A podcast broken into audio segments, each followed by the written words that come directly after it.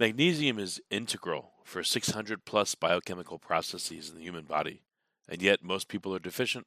Common signs of magnesium deficiency include fatigue, muscle weakness, stunted growth, poor immune function, poor concentration and memory, hormonal imbalances, bone and teeth problems. Most people think grabbing a bottle of whatever cheap stuff on the shelf or at the top of Amazon will solve this. The common misconception is that consuming more magnesium will automatically improve health and well being.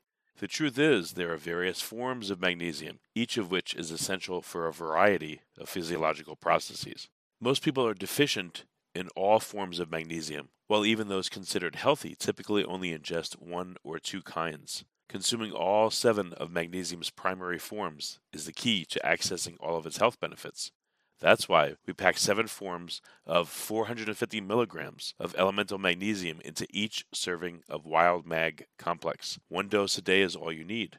Learn more and grab a bottle today at wildfoods.co. Use code GENIUS for 10% off your order. Forget frequently asked questions. Common sense, common knowledge, or Google. How about advice from a real genius? 95% of people in any profession are good enough to be qualified and licensed. 5% go above and beyond. They become very good at what they do, but only 0.1% are real geniuses. Richard Jacobs has made it his life's mission to find them for you. He hunts down and interviews geniuses in every field sleep science, cancer, stem cells, ketogenic diets, and more. Here come the geniuses. This is the Finding Genius Podcast with Richard Jacobs.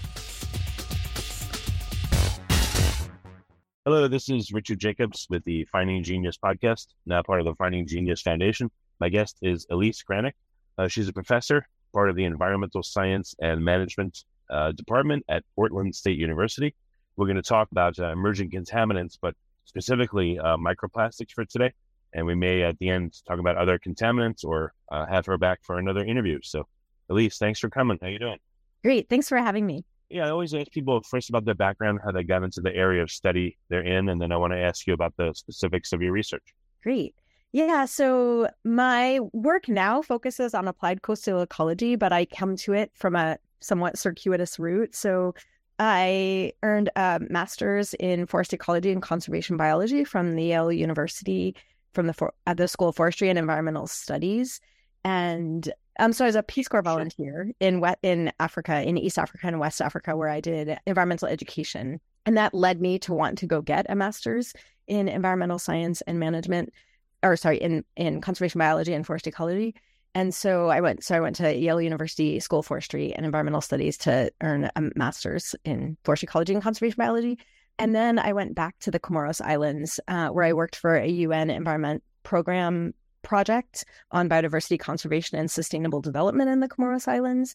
Uh, and I was supposed to be working on forest ecology actually, but due to some political issues, I ended up working on marine ecology and helping establish the first national park in the country that encompassed the southern part of an island. Um, the area of the park was actually larger than the area of the island itself. Uh, and it included a number of marine reserves. Um, and from that, I became really interested in marine ecology. But because of my background in both forest ecology and marine ecology, I tend to focus on thing, the connection between the two. Uh, and so, again, the work I do now is on applied coastal ecology, and much of that work is looking at how land based activities and interactions affect coastal marine ecosystems. You're, you have a lot of experience out in the field, which probably is very rare amongst uh, most scientists, I would think. A lot of them, unfortunately, are stuck in labs. So, what do you feel like you got being out in the field and in Africa, different spots in the Peace Corps, and then the Comoros Islands? And you know, again, you've been out and about a lot. So, what what perspectives or what things did you learn out there that you never would have learned if you were stuck in a lab the whole time? Yeah, I think I learned to look at the human aspect of conservation biology. I think many scientists focus on the ecosystems, and more and more we are starting to think about that human component. Uh, and definitely, there's some great researchers out there that are looking at the human interactions with ecosystems. But I think I started out thinking about that aspect first. And so I think that's what really drove me to look at how land based activities are connected to marine ecosystems and effects on marine systems. Oh, so what does that mean? What what kind of land based things happen that directly affect um, marine ecosystems? Yeah, so uh, the work that we're focused on now is really looking at how activities on land, so it could be land use and land cover, or things running off the land. So that could be what's running off in stormwater, uh, what's being released in um, from wastewater, and it can be what's being applied to the land. So in, in agriculture and forestry, uh, there's a number of herbicides and pesticides that are used. Uh, those things don't stay on the land; they get washed into rivers and then eventually into the ocean. So, yeah, so the work that we're doing in the lab now is really looking at that array of activities that happen on land, but that don't just stay on land. They end up moving, um, especially with contaminants, they end up moving into waterways and eventually downstream into ocean ecosystems. Okay. What about uh, microplastics? Uh, you mentioned that a bit in your bio. Uh, what's the research that you're doing surrounding microplastics, or do you just have experience in the past with them? Yeah, we're doing a fair bit of research on microplastics right now. Um, we've done work uh, trying to understand the distribution of microplastics in rivers uh, here in the Pacific Northwest. Uh, we've also looked at microplastics in organisms. So, again, as a marine ecologist, really interested in how what we do on land affects marine organisms. We know that microplastics are sourced generally from land. Um, there's a few exceptions where we actually put things out in the ocean and those can generate microplastics. Uh, but a lot of the microplastics in the ocean are likely coming from land based sources. That may be from larger macroplastics that we use on land that break down into microplastics and make their way into waterways and into the ocean. Uh, that can also be textiles from laundering clothing or from drying clothing um, that then release microfibers into our wastewater through again through laundering or into our air through drying of those clothes. But those microplastics again, they don't just stay on the land; they end up getting washed down.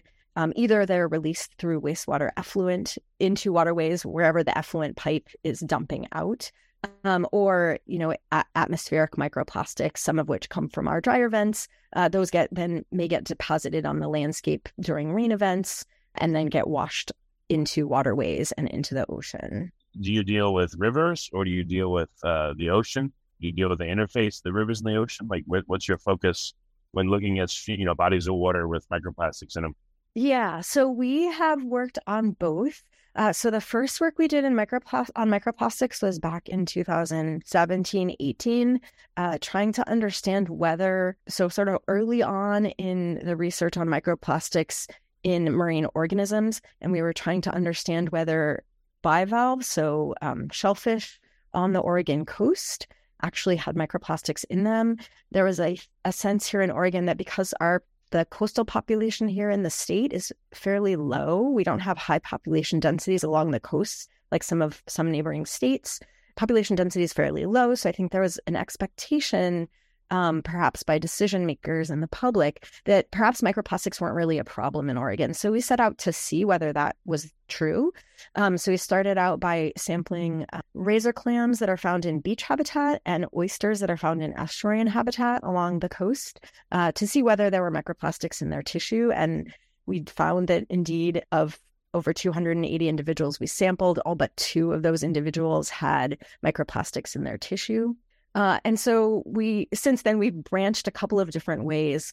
Um, one study we did was to look at whether uh, those microplastics are primarily coming from rivers, and so how widespread microplastic pollution is in rivers in a state here in Oregon. Um, and so, again, we were interested in whether more urban areas, rivers um, adjacent to more urban areas, had more microplastics than more rural or pristine river stretches. And we were not surprised to find that there were microplastics in um, most of the river, all, all, all but one, sa- one section sampled. Um, but I think what surprised us is that although the rivers adjacent to urban areas um, did have more microplastics, the river stretches in rural areas and actually in fairly pristine stretches had um, much higher concentrations of microplastics than we had anticipated. So, again, indicating that perhaps aerial deposition, the source of microplastics, not just these urban centers. Magnesium is integral for 600 plus biochemical processes in the human body, and yet most people are deficient. Common signs of magnesium deficiency include fatigue, muscle weakness, stunted growth, poor immune function, poor concentration and memory, hormonal imbalances, bone and teeth problems. Most people think grabbing a bottle of whatever cheap stuff on the shelf or at the top of Amazon will solve this. The common misconception is that consuming more magnesium will automatically improve health and well being. The truth is, there are various forms of magnesium, each of which is essential for a variety of physiological processes. Most people are deficient in all forms of magnesium, while even those considered healthy typically only ingest one or two kinds. Consuming all seven of magnesium's primary forms is the key to accessing all of its health benefits. That's why we pack seven forms of 450 milligrams of elemental magnesium into each serving of Wild Mag Complex. One dose a day is all you need. Learn more and grab a bottle today at wildfoods.co. Use code GENIUS for 10% off your order. When you say microplastics, what size, what kind? Were they more fibers? Were they submicron? Were they hundreds of microns? Like, what did you find? Yeah. So, what we are looking at is above 60 microns. And most of what we see is the average is close to a millimeter in length. So, most of what we see, whether it's in marine organisms or in the rivers, um, are microfibers, although not exclusively. Um, so, we do see some fragments, we do see some film, some microplastic films. In a more recent study where we were looking at different stretches of two rivers in the Portland metro area here in the state of Oregon, um, we found quite a number of tire wear particles as well in those waterways adjacent to these urban areas. Yeah, so fibers dominate, um, but we do see in the, Okay, in so the water. 60 microns and above. And and again, was it more fibers or was it more? Uh, what were the sources, the apparent sources of the microplastic? Where did they Of come the from? fibers? think? Yeah, so that's actually So the, something. the the entire all the microplastics you saw in these clams and bivalves, like you did percentages, what percentage are fibers or other stuff? Oh, yes, right. Um, okay, so in the oysters and clams, uh, about 99% of them were fibers. Um, we in the organisms, it's quite rare that we see pellets or um, films or fragments or tire wear particles, right? The vast majority is fibers. Um, and we more recently finished up a study where we were looking at finfish offshore. So trying to understand okay, we've established that along the coast, we sampled 15 sites, razor clams and oysters um, from, you know, adjacent to waterways that um, drain from the Portland metro area to really remote locations along the coast.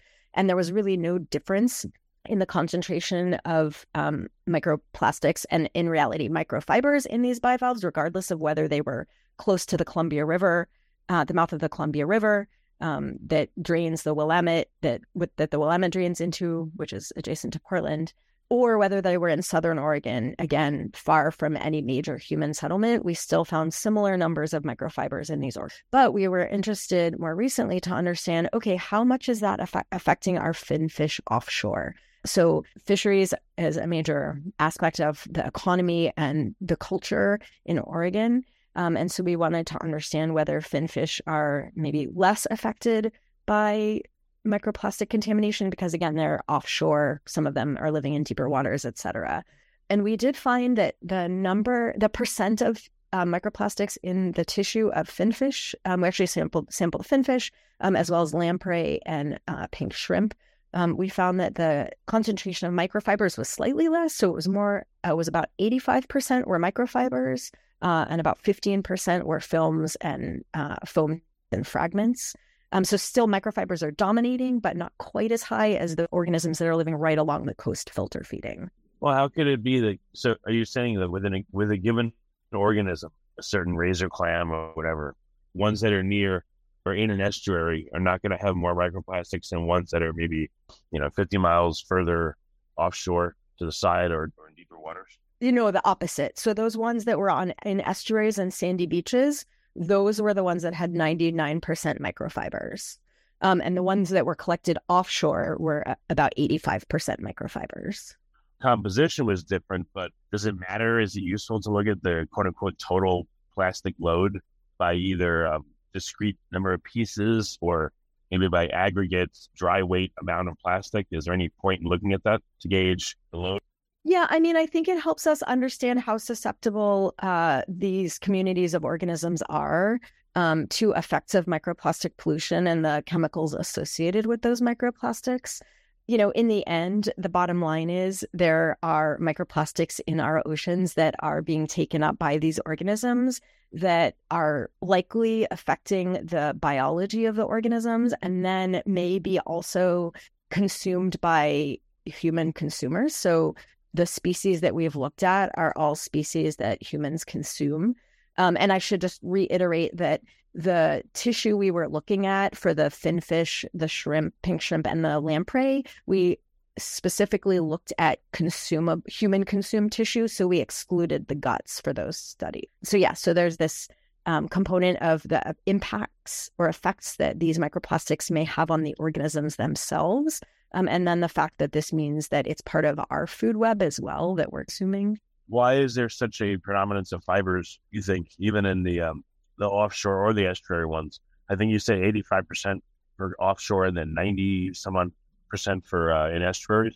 So, what yeah. kind of fibers are these? Um, can you tell if they're from clothing or are they more like industrial fibers, and and why such a high percentage? Yeah, so you know the common thinking right now within the community of folks studying um, microplastics and microfibers in coastal areas uh, is that the vast majority of microfibers are likely coming from laundering and or atmospheric deposition so that again when we launder that that's going to be fibers right? And so that laundering process can release fibers into the waterways like i mentioned through our you know the water in our washing machines is evacuated and it's evacuating those small fibers that are coming off of our clothes. Um, but as we all know, because we have to clean out our dryer vents, there's also a lot of fibers that are coming out um, as we dry clothes, right? Um, and so some of those are getting released if you have a dryer vent that vents to the outside. Some of those fibers are being into the air.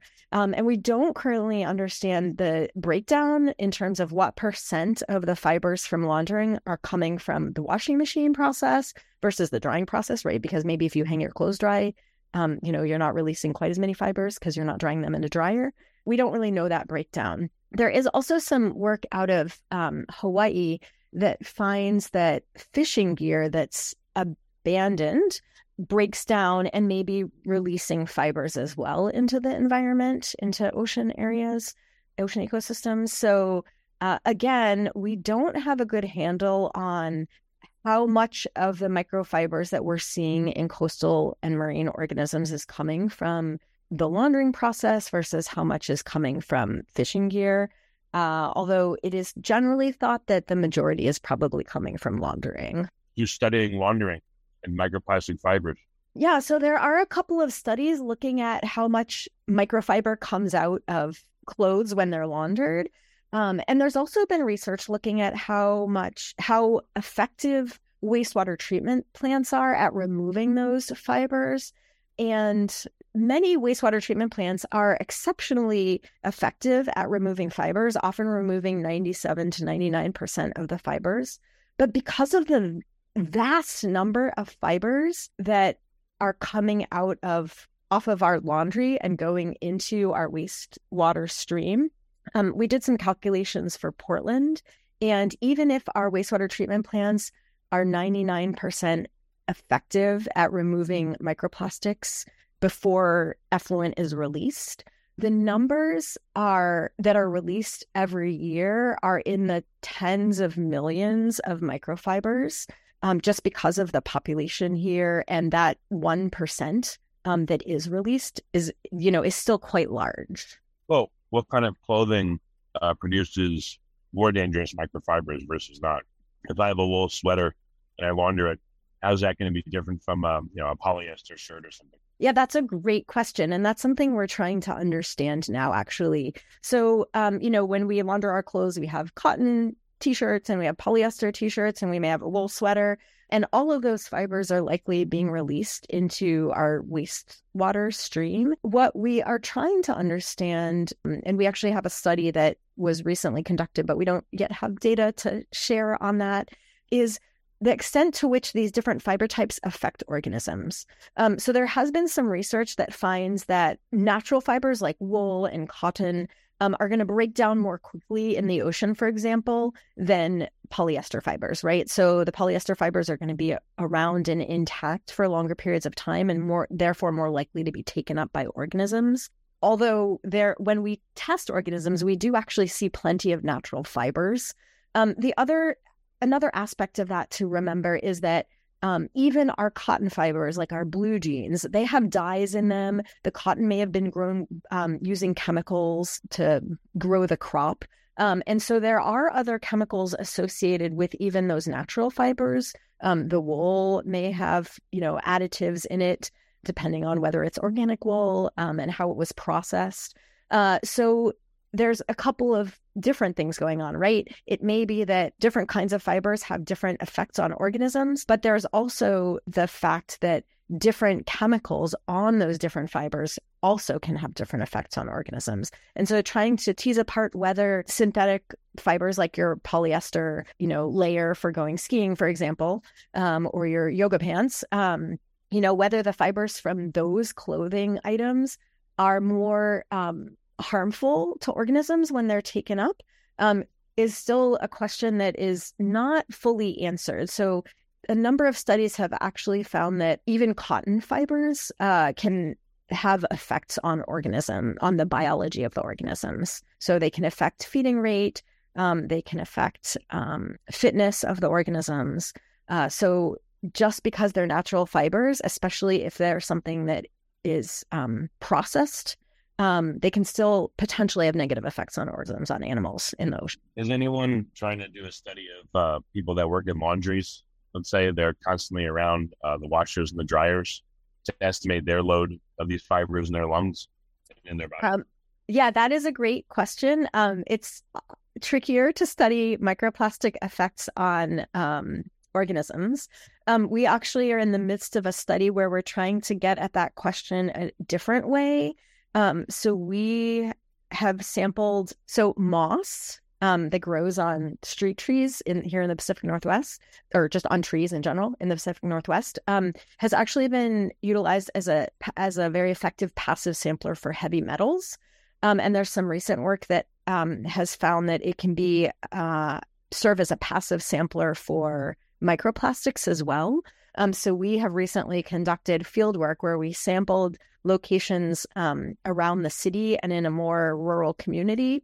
Um, and we sampled uh, close to highways, far from highways, in dense residential areas, in more rural areas. We sampled around different kind of industry like recycling facilities and laundering facilities um, to try to tease apart whether there are differences in uh, the microplastic loads in the air um, around these different types of industries and residential areas.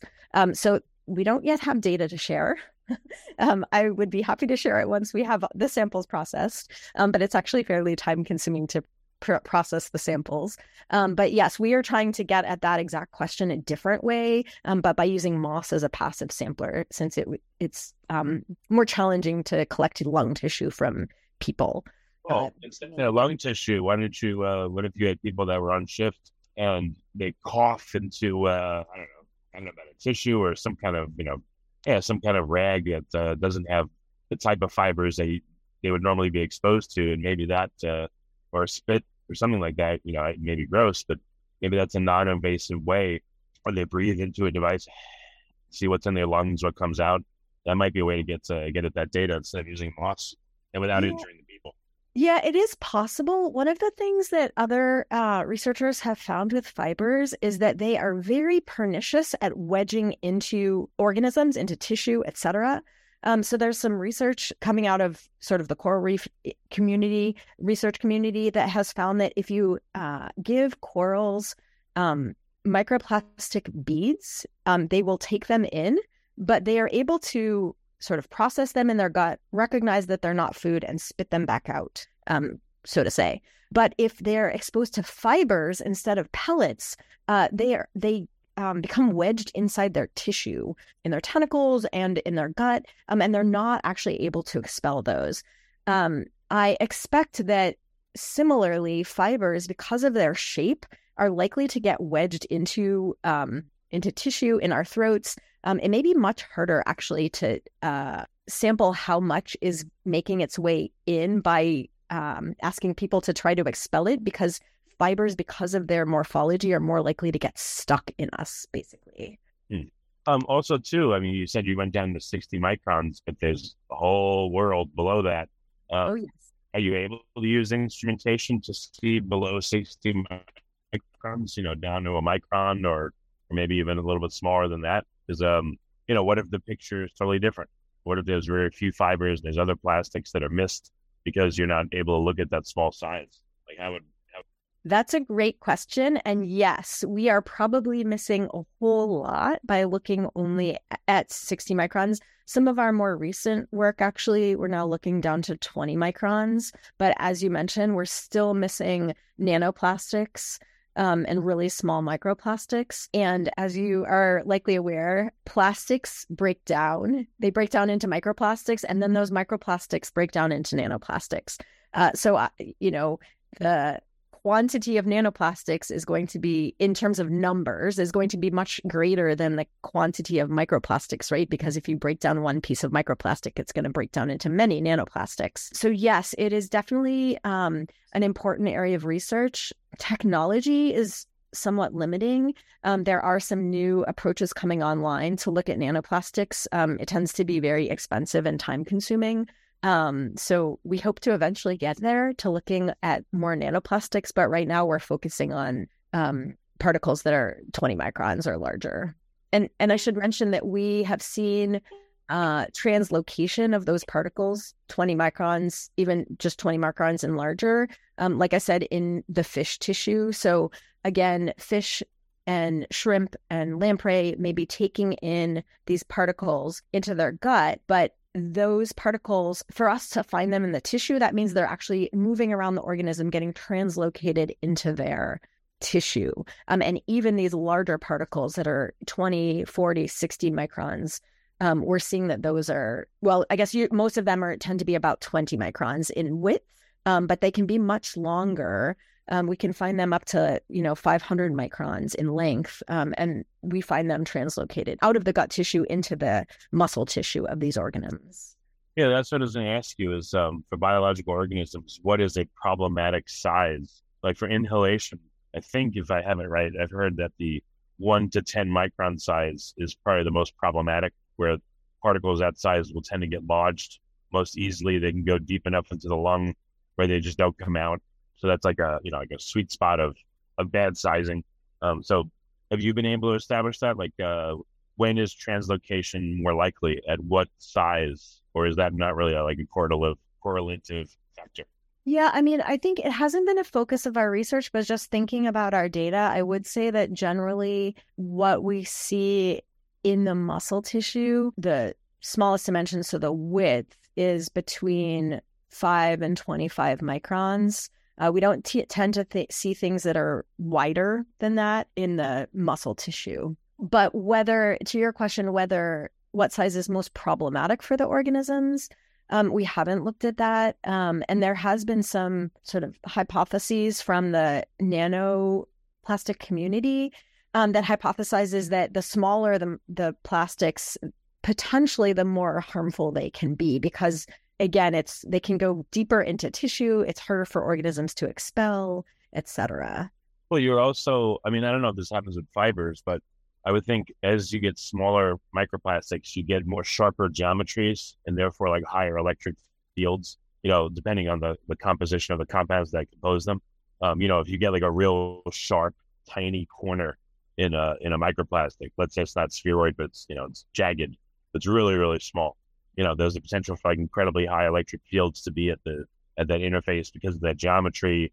You know, maybe they're more effective at cutting through tissue or changing the permeability of a barrier inside an organism. Um, so maybe those are my guesses on why like smaller microplastics might be even more problematic.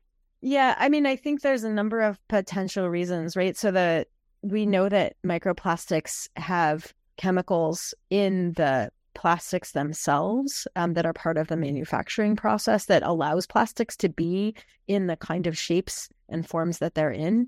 but there's also research finding that a number of chemicals in the environment can adsorb, can stick onto the surface of microplastics. Um, so the deeper into tissue um, and the more persistent those plastics are, you know, greater the exposure of an organism or a human uh, to those chemicals, right? Uh, so yes, yes to what you said, and also just the exposure to chemicals associated with plastics. Yeah, again, even with fibers, even if they're large, you know, 300 microns, you know, the end of a fiber, maybe there's a very sharp geometry that makes mm-hmm. the end of the fiber more active biologically and lets it hook into the tissue and cause more problems than like the, you know, the tube or the length of the fiber. Just guessing, you know, thinking about fibers in my mind, what they look like, again, the geometries and all that. Yeah, um, yeah. I'm not aware of any research that's looked specifically at that. Um, but you know, to your point, um, we do find that fibers are more um, persistent in organism tissue, and that organisms are much less likely to be able to expel them, to secrete them, um, or to um, expel them through their waste. or through their gills, or through you know their mouth for something like a coral. Gotcha. Oh, I was going to ask you. Uh, it's kind of a strange thing, but is anyone looking for a biomarker that would tell you if uh, a clam, you know, has substantial amounts of microplastics? You know, what if you had a lab experiment? You had like a dozen pristine clams, and you put six of them in a in a you know in a pool of water, and you I don't know, you had some laundry effluent go in there with a lot of microfibers in it, and the other one was kept really clean. And then you looked at, uh, you know, gave it a, a week or two for the clams to absorb this stuff, and then looked at biomarkers of the two clams maybe there's a way, a proxy to see the level of contamination or the fact that an organism is contaminated with these, um, you know, these microplastics or microfibers, again, through biomarkers. Yeah. So I, I know one area of research that we've talked about with a collaborator um, looking at is there is some work that finds that the presence of microplastics can affect the gut microbiome in organisms. And so you see a shift in the microbiome community in the guts of these organisms that are being fed microplastics or that are exposed to microplastics. So, yes, so that is a possible mechanism of trying to determine effects. There are other studies that have used other biomarkers for microplastics. Again, as an ecologist, we tend to not uh, focus on biomarkers. We tend to be looking at whole organism effects. But yes, there there are other researchers that are looking at biomarkers for microplastics. Okay. Um, and again, have you heard anything about microbiome disruptions? Has anyone looked at that that you know of or anything in the literature you're seeing? Yeah. So there is some work um, on microbiome disruption, and microfibers do seem to shift the microbiome community, which is one of the concerns about microplastic exposure for organisms is how that microbiome is being changed. Um, you know, we, there's more research coming out about how the microbiome um, in our gut is related to our overall health, um, at least in humans, but probably in other organisms. And so, yes, as the microbiome shifts, we're likely to see an effect um, at the organismal level, not just at the level of the microbiome in the gut. Um, and just, you know, perhaps as an aside, uh, we have done some research looking at pharmaceutical effects on. So, one of the other contaminants we look at in the lab is pharmaceuticals um, that are also released in um, effluent um, from in in wastewater uh, effluent. Um, and one of the things that we have found is that when organisms are exposed to antibiotics, so environmentally relevant levels of antibiotics that may they may be exposed to if they live adjacent to an effluent pipe, for example, um, that their um, ability to process their food changes.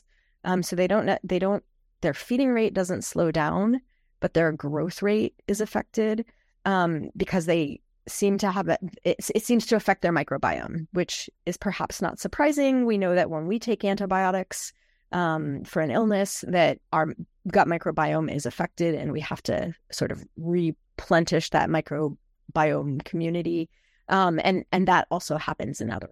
Hmm. Okay, what's next? What is some of the future experimentation that you want to do, or active things you're working on, but it's not at the point where you're you're ready to publish, but maybe you can hint at it. Um, you know, what's what's next for you with microplastics over the next couple of years, let's say. Yeah, I mean, I think a couple of the different areas that we're uh, directions we're taking is trying to understand how microplastics and and other contaminants are interacting to affect organisms. Um, so, you know, um, a clam or a mussel or a shrimp out in the ocean is not exposed to just microplastics. They're being exposed to pharmaceuticals from wastewater effluent. They're being exposed to pesticides and herbicides from, um, you know, land-based activities, and all of that is running off into the ocean. Those organisms are exposed to multiple stressors. Um, they may also be exposed to environmental stressors like warming ocean, warming water conditions, and changing pH. Um, and so, really trying to understand how the suite of stressors affects the organisms. Um, some of those uh, stressors may act antagonistically to diminish the overall effect. Um, and in other cases, those uh, stressors are going to act synergistically to actually magnify the effect on organisms, um, such that we see even uh, a greater drop in fitness or growth or reproductive output than we might expect from just a single stressor. Um, so that's definitely one area that we're. Um, I think you know the lab I run is cl- called the Applied Coastal Ecology Lab. We really aim to do research that can be applied to decision making um, and decisions made by consumers, et cetera. Um, and so some of the work we're doing is really trying to understand what are the sources of these plastics such that we the not necessarily we our lab but decision makers could focus on reducing the sources. So again if laundering is a major source of microplastics you know there are things that we can do. So we can require filters on washing machines that would reduce how much microplastic is making its way out of the household going into the wastewater stream and into wastewater treatment plants. If dryer vents are a major source. Um, you know, we don't have great technology right now to block um, dryer vent releases because of the risk of fire. Um, but again, if we find that that's a major source, then you know work can be targeted. Probably, you know, in the engineering community, uh, work can be targeted to figure out, okay, how can we reduce uh, the amount that's being released from dryer vents. So again, part of that work, especially with the Moss project I mentioned, is really trying to figure out what are the major sources um, so that we can target reductions at those points. I do want to mention that, of course, reducing the amount of plastic we use is incredibly important. But in the interim, until there is progress on reduction in plastic production and use, um, there's interventions that we can utilize to reduce the emissions from major sources. But again, understanding where those major sources are isn't. Hmm. Well, very good. Elise, what's the best way for people to find out more about uh, your work, where can they go? Yeah, great. Um, so we have a website, a lab website. Um, it's a kind of a mouthful, but it's um, sites.google.com forward slash pdx.edu forward slash acelab, A-C-E-L-A-B slash home. And we also have a Twitter account that my graduate students manage um, that's at ace underscore lab underscore PSU. Um, and we love like working with and hearing from the public. So yeah, we and other professionals. So yeah, we look forward to any inquiries that folks might have. Okay. Well, very good. Elise, uh, thank you so much for coming on the podcast. I really appreciate it. Yeah, thank you. Magnesium is integral for 600 plus biochemical processes in the human body, and yet most people are deficient.